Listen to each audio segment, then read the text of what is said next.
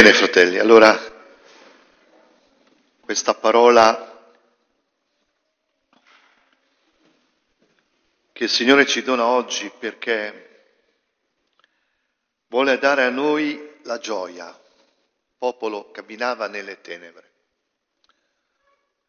Sapete che le tenebre sono prefigurazione della morte, la paura si rappresenta nel buio, il colore nero. Quando vengono da me le ragazze tutte vestite di nero, dico ma metti di qualcosa di rosso, cioè sempre sto lutto, no? Siamo tutti in lutto, dice perché dimagrisce. In, in Africa piacciono le donne grasse, chiedetevi perché. Eh, cioè questo nero, questo lutto, siamo tutti in lutto, in lutto. E perché siamo in lutto? Perché manca lo sposo. Siamo in lutto perché il nostro matrimonio è in crisi, cioè siamo soli. Lo stare nel lutto, il tempo del silenzio, della solitudine, delle lacrime. E Israele conosce le lacrime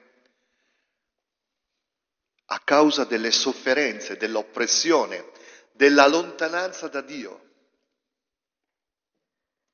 Popolo cammi, cammina nelle tenebre perché ha rifiutato la luce. Il Vangelo di Giovanni lo dice con molta chiarezza. Venne la luce vera, quella che illumina ogni uomo. Ma gli uomini hanno preferito le tenebre alla luce perché le loro opere erano malvagie. Le loro opere erano malvagie. Noi, siccome fin da quando siamo nati sappiamo che per essere amati dobbiamo essere bravi, dobbiamo fare i bravi. Se tu sei bravo, la mamma ti vuole bene. Allora succedono dei fatti per cui uno non si sente amato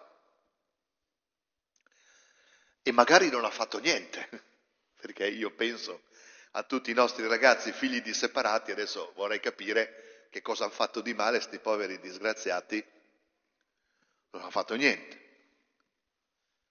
Ma siccome nel mio cuore non posso dire, magari lo penso, ma non posso dire che mio padre è cattivo, che mia mamma è cattiva, cosa faccio?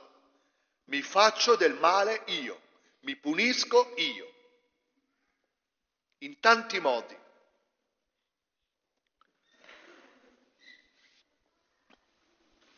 Popolo che camminava nelle tenebre. Voi sapete che c'è uno che è il principe delle tenebre, che è il demonio. Ma la cosa che mi ha colpito, io pensavo sempre, principe delle tenebre, quando un paio di anni fa con i ragazzi del gruppo dei giovani siamo andati Abbiamo fatto un lavoro, a noi ci piace molto uno psicoterapeuta che si chiama Risé, andate a cercare Risé, vedete quanti libri sono usciti. È uno che parla molto del padre, io l'ho, l'ho incontrato 30 anni fa, ho avuto modo anche di parlargli personalmente, un uomo cristiano. Eh, una cosa che mi ha colpito, non ci avevo mai pensato, non lo sapevo che è vero che il principe è delle tenebre, ma lui usa la luce, infatti Lucifero, portatore di luce. E che cosa fa? Tiene tutto sotto i riflettori. Tutto sotto i riflettori, costantemente illuminati, mattina, pomeriggio e sera. Le nostre città sempre sotto la luce, non c'è più la tenebra. Per illuderci di che cosa?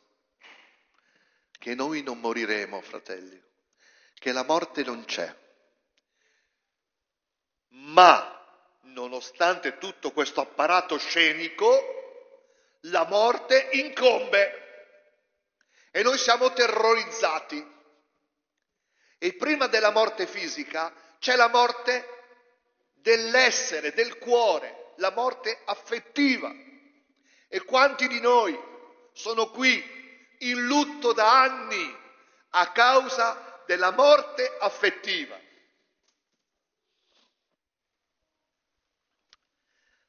E che cosa genera la tenebra e la morte affettiva? La mancanza della parola. Silenzio, taci, è notte. Come così in casa, quando i bambini vogliono chiacchierare, la mamma dice, Uè, c'è buio, è notte, dormite.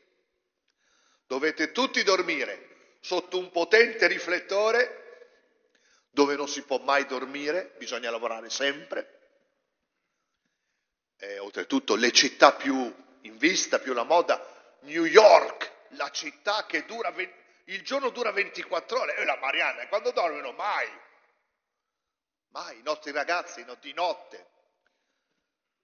Ma il problema, fratelli, che tutto questo è una montatura perché nel profondo noi ci portiamo un'angoscia spaventosa, un'angoscia profonda. Allora, come inizia la battaglia contro le tenebre, mascherate da questi potenti riflettori su cui il demonio ci tiene sempre sotto, no? Sempre sotto i riflettori. Guardate i nostri ragazzi di notte, non dormono mica, sapete? Mettete una, un'app sul cellulare ai vostri figli e controllate quante ore sono in chat. Scoprirete che non dormono. Tantissimi ragazzi mi dicono, io di notte non dormo. Voi dovete capire, dice poi vanno male a scuola, eh, sono rincoglioniti a scuola, sono degli zombie Quindi noi dovremmo fare, eh, come quando nei saloon del Far West, un deposito per le armi all'ingresso, davanti a casa, appena aperta la porta di casa, dovete mettere un armadio di quelli, sapete che una volta noi, la vecchia generazione, bambini, voi non lo sapete, ma una volta il telefono aveva un disco che girava per fare i numeri, una cosa, oggi se ve lo danno non siete capaci di usarlo purtroppo, perché voi siete digitali, noi siamo analogici. E quindi avevamo il dito lì così, facciamo i numeri. E la mamma, siccome lì c'era un solo telefono, soprattutto era duplex, non so se vi ricordate, duplex, c'era la vicina di casa che aveva lo stesso nostro numero e faceva allora la sumle che quando telefona è, no, c'erano delle discussioni con i vicini, perché quando uno telefonava bloccava il telefono dell'altro. Allora la mamma metteva un lucchetto sul telefono, ragazzi, ma queste sono cose d'archeologia, bisogna raccontare ai bambini, non ci credono. C'era un lucchetto sul disco, tu potevi fare 113 forse mi sembra, no? E fortissime, poi noi trovavamo sempre il sistema, abbiamo trovato di svitare, si svitava il disco, insomma, vabbè. E dovete fare un armadio blindato dove quando si entra in casa si deposita l'arma, il cellulare, lo si chiude a chiave e eventualmente alla mattina si restituisce. Provate. Per fare che cosa? Per cominciare a parlare. Io quando vado certe volte in pizzeria vedo le coppie, non so se sono coppie, comunque uno di qui, l'altro di là, tutti che c'è, che c'è, che c'è, che c'è, mica si parlano, sono lì che Oppure che i nostri ragazzi, quando si incontrano, guarda il video. Non è che dicono, di sai che sono andato da quella là della bionda della terza C, mi ha dato il 2 di picche, così c'era cosa. No, no, niente. Fanno, si mandano, fanno vedere i video. Ma vi rendete conto? La parola. Quello che spacca le tenebre è la parola. Il tuo matrimonio è in crisi perché non parli più. Con i tuoi figli non ti capisci perché non parli, non hai tempo. sempre di corsa. Mamma ti deve dire adesso non c'è tempo, dopo, eh, dopo. Poi si è sposato, è andato via, non, non ha capito cosa doveva dirgli. Riprenderci il tempo, oggi, oggi fratelli. Io credo che ritrovarci insieme per celebrare l'Eucarestia sia l'inizio veramente l'inizio della liberazione, perché insieme con degli altri, vedendoci in faccia, prendendoci per mano quando facciamo il Padre nostro, scambiandoci la pace. Cioè, sembrano gesti normali, ma guardate che sono gesti oggi incredibili, incredibili. La gente non comunica più, non si parla più nelle nostre famiglie. Allora viene oggi questa parola, fratelli miei, che non è le parole che abbiamo sentito in questi giorni, ne hanno dette fiumi di parole. Una persona concreta che va a Cafarno. A me colpisce Gesù inizia a manifestare la sua potenza, il suo amore, non andando a Gerusalemme, ma andando a Cafarnao, Galilea delle genti. Guardate fratelli che questa cosa qua dobbiamo cominciare a capirla, perché tu pensi sempre che incontrerai Dio andando al santuario della Madonna del Pero. Può darsi. Ma Cristo incarnato è a casa tua. In quei fatti che ti distruggono, che ti ridimensionano, lì c'è Dio. Perché se per andare a cercare Dio bisogna andare in un posto sacro, siamo ancora nella religiosità naturale. Il verbo non si è fatto carne, Dio non è con noi dentro la nostra storia, quella difficile, dolorosa e spesso ingiusta della nostra vita.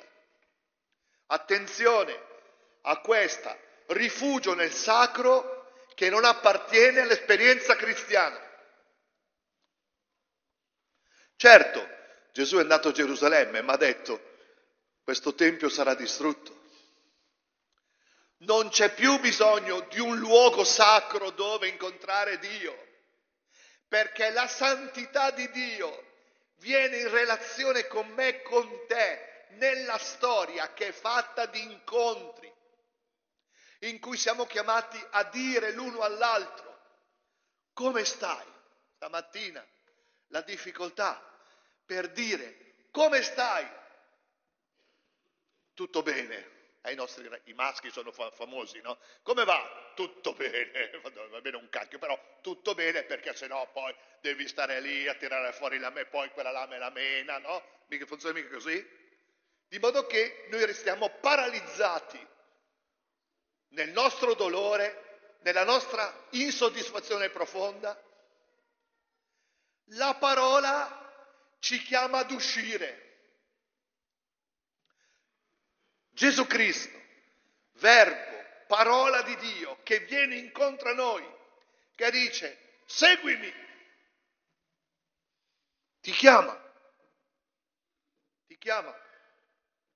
Ci sono questi pescatori.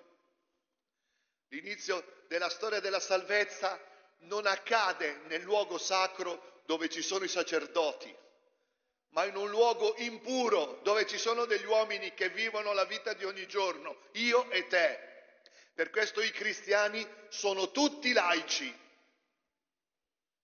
I cristiani, poi non so voi di che religione siete. Non esistono i sacerdoti nella Chiesa cristiana. Ci sono dei fratelli che svolgono un compito di presidenza e di servizio, che sono i presbiteri, ma non appartengono al sacerdozio levitico. Nell'esperienza cristiana tutti siamo sacerdoti, uomini e donne, quindi non c'è neanche la questione del sacerdozio femminile. Chi la tira a mano è uno che ancora fermo all'Antico Testamento la capì niente. Mi dispiace per molte suore che era meglio che si facessero non so io che cosa altro. Non esiste questo problema se tu capisci che cosa vuol dire essere cristiano, se tu incontri Gesù Cristo veramente. Perché il vero sacerdozio, fratelli miei, è diventare noi, noi, strumento della lode di Dio, perché il sacerdozio che, che il Signore ha bisogno oggi è di uomini e donne che dicono in questa storia assurda, dolorosa, l'amore di Dio mi è apparso. Se tu non dici questo, non hai incontrato Gesù Cristo. Vivi un'esperienza nevrotica di, che, che, che dici cristianesimo, avrai bisogno di una cura psichiatrica, perché non incide nella storia. E la cosa in, in, incredibile, questi uomini che fanno questo lavoro, un lavoro difficile, gettare le reti, butti le reti, non sai se prendi il pesce, non lo sai. La nostra vita così incerta, fratelli miei, mai così incerta come oggi, lavoro precario, ti lasciano a casa quando vogliono. Dopo tanti anni di lotte sindacali non c'è rimasto in mano niente. I nostri ragazzi non hanno futuro la precarietà incombe. Bene, ancora più con potenza, oggi è necessario che la parola di Dio venga a te e ti dice, vieni con me, darò un significato enorme alla tua vita, perché la vita, fratelli miei, non può essere andare a lavorare per portare a casa lo stipendio 75% di tasse per andare a portare i bambini a sciare e poi torni e poi quello sa male. Che, che vita è? Che vita è? Non può essere. Ci deve essere qualcosa di più grande. Allora uno sogna. Allora andiamo quest'estate in vacanza. I nostri ragazzi sono ragazzi di 20 anni che hanno già fatto il giro del mondo. E poi che cacchio fanno quando hanno 40 anni? Dove vanno? Corri, corri, sempre corri, corri. Ma dove corri se la vita non ha un destino? Se tutto finisce al cimitero, fratelli.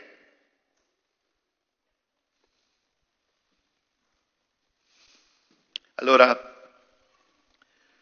venite dietro a me, vi farò pescatori di uomini. Frase incomprensibile. Eppure lo seguono. Perché? Perché lui è Dio. Sottolineano i Vangeli, lui parlava loro con autorità, non come i loro scribi. Fratelli, quando la Chiesa, lo scopo fondamentale della Chiesa è insistere sulla raccolta differenziata, a me della Chiesa non me ne frega niente. Capite il problema? Cioè non può essere che la missione della Chiesa è l'innalzamento dei, del mare. Perché ammesso pure che riusciamo a fermare l'innalzamento del mare, non so come, comunque io morirò. E allora la missione della Chiesa è molto più grande di quella di Hansel e Gretel, lì quella con le trecce, molto di più ha colpito, mi dice, ha detto una mamma che nella classe a scuola di sua figlia c'è il crocifisso perché per legge bisogna averlo. Notre President, il presidente della nostra Repubblica, e poi quella con le trecce, come si chiama quella di Gretel? Greta, mi viene in mente Ansel e Gretel. E Greta, la profetessa. Profetessa, interessante. Io chiedo, mi sono anche chiesto quando mai studia quella, quella ragazza lì, non lo so, sarà già laureata.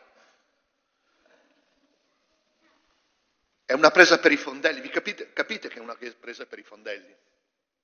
ci pigliano per i fondelli. Ci illudono che le battaglie fondamentali della vita sono quelle. No, la battaglia fondamentale della vita è se c'è o non c'è la vita eterna. Ma lo capisci che il tuo cuore desidera questo? Quell'altra roba lì è una scorciatoia per fregarti, per farti rimanere schiavo, a guardare le lattine per terra. Io non le voglio le lattine, non le voglio. che le vada, vada a cambiare chi ha deciso di mettere le lattine sul mercato. Il problema è io muoio per sempre o no? A questo problema risponde la Chiesa, Gesù Cristo. La missione della Chiesa è questa. Se la Chiesa viene meno a questa missione, sarà spazzata via. Saremo spazzati via, fratelli. Seguitemi, vi farò pescatori uomini. La, quella parola lì è stata detta con una potenza, con un amore, con una tenerezza, con uno sguardo. Ma scusate un attimo, quando te ti sei innamorato, ammesso che ti sia successo nella vita, perché anche oramai siamo così diventati dei robot che no, no, non ci ricordiamo più, ma quando tu ti sei innamorato, se ci pensi, no, adesso poi magari ti sei dimenticato perché l'arterio galoppa, però voglio dire, eh, che cosa ti aveva colpito di quella persona lì? Col senno di poi dice, ma io, ma mi ha fregato, io, cosa aveva... Ti ha colpito qualcosa di molto più grande di quella persona lì. E così è l'incontro con Cristo. Loro lo seguiranno, cercheranno di metterlo nei loro schemi, eh, ma Dio non si può mettere nei loro schemi. Tant'è vero che, la, che il discepolato degli apostoli sarà un continuo rimettersi in discussione. Volevano andare sulla montagna a farlo re e Gesù dice, boh, adesso andate sulla barca, ma come voglio andare? No, sulla barca. È notte, Gesù non c'è, un vento della Marianna le onde altissime, stiamo morendo e Gesù arriva a piedi sulle, sulle, sulle perché e non aveva quell'uomo, quel, quel francese che sei razzi che si alza, no? Camminava sulle acque. Poi, cioè, sempre il contrario di quello che vogliono loro. E così è la storia che Dio sta facendo con te. Capisci perché il tuo matrimonio non è quella, quel brodino leggero quella camomilla, quella tisana alla quale volevi ridurre tu. Il tuo matrimonio è un casino. Sai perché? Perché il Signore non ti chiama a morire lì. Ti chiama oltre, oltre, oltre. Questa parola che si vuol far carne in una comunità di uomini e donne. Oggi ci hanno detto che dobbiamo parlare della parola di Dio, benissimo.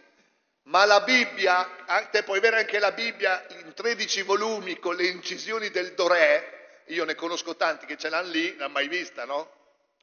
Cioè questa parola di Dio si deve fare carne in un'assemblea di uomini e donne che illuminati da questa parola raccontano gli uni gli altri l'opera di Dio nella loro vita.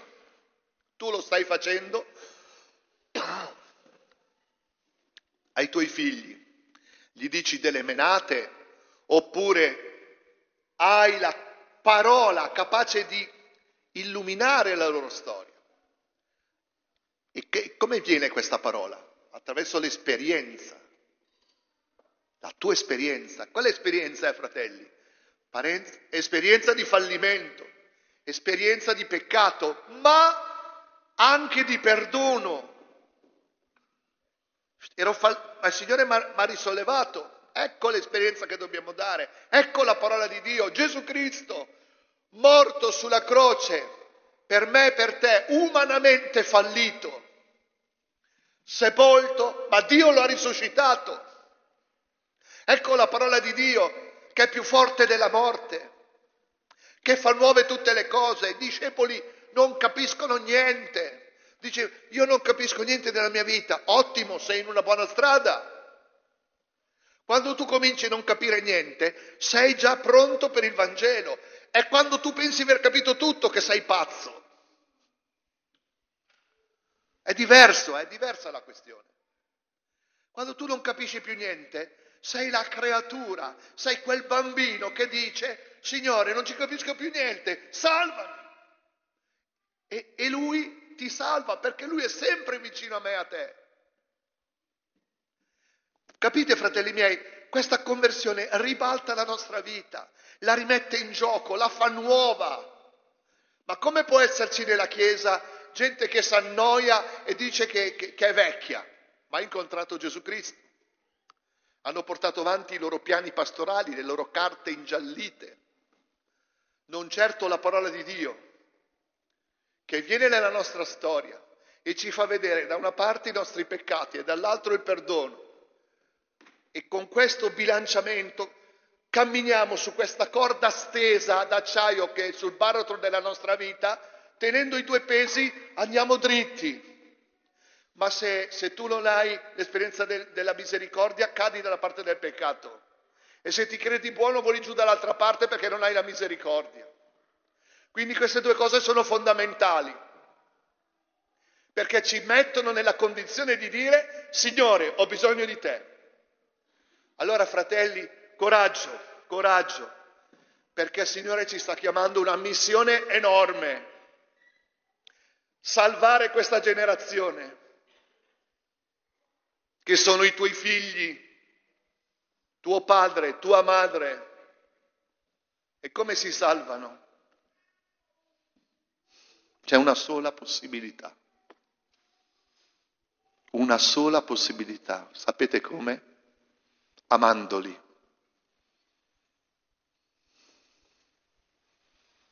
Perché quando non siamo amati ci sentiamo perduti. Allora, il primo che si deve sentire amato dobbiamo essere io e te. Se tu ti senti amato nella tua miseria, nella tua povertà, allora puoi cominciare un pochettino a guardare con amore gli altri vicino a te, tuo marito, tua moglie, tuo figlio, tuo padre. Cominci ad andargli incontro, cominci a dirgli come stai, cominci a dirgli ti posso abbracciare. E quando tu cominci ad abbracciare, scopri che un altro come te sta respirando, ha il cuore che gli batte, gli trema la pancia, perché ha bisogno come te disperatamente di sentirsi voluto bene. Allora fratelli, questa è la missione della Chiesa, amare non sulle nostre forze, ma per l'amore che il Signore ci sta dando. Allora, fratelli, venite, voi tutti che siete affaticati e oppressi, a ricevere questo amore in questa Eucaristia, questa parola che si fa carne per venire a riempire quel baratro d'amore che c'è dentro di noi, questo vuoto terribile, che nessun uomo, nessuna donna, nessuna glorificazione potrà mai riempire, fratelli. L'amore di Cristo, il perdono, che tu sei voluto dall'eternità e che tu non finirai al cimitero. Questa è l'esperienza che siamo chiamati a fare, questa è la libertà. Per questo, Signore, ci sta chiamando a essere pescatori di uomini. Tutti, tutti qui.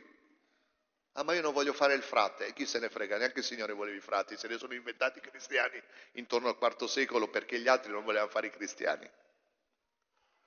Qui siamo tutti apostoli, tutti, nessuno escluso, ognuno chiamato a testimoniare nella storia concreta dove il Signore lo sta conducendo. Sia lodato Gesù Cristo.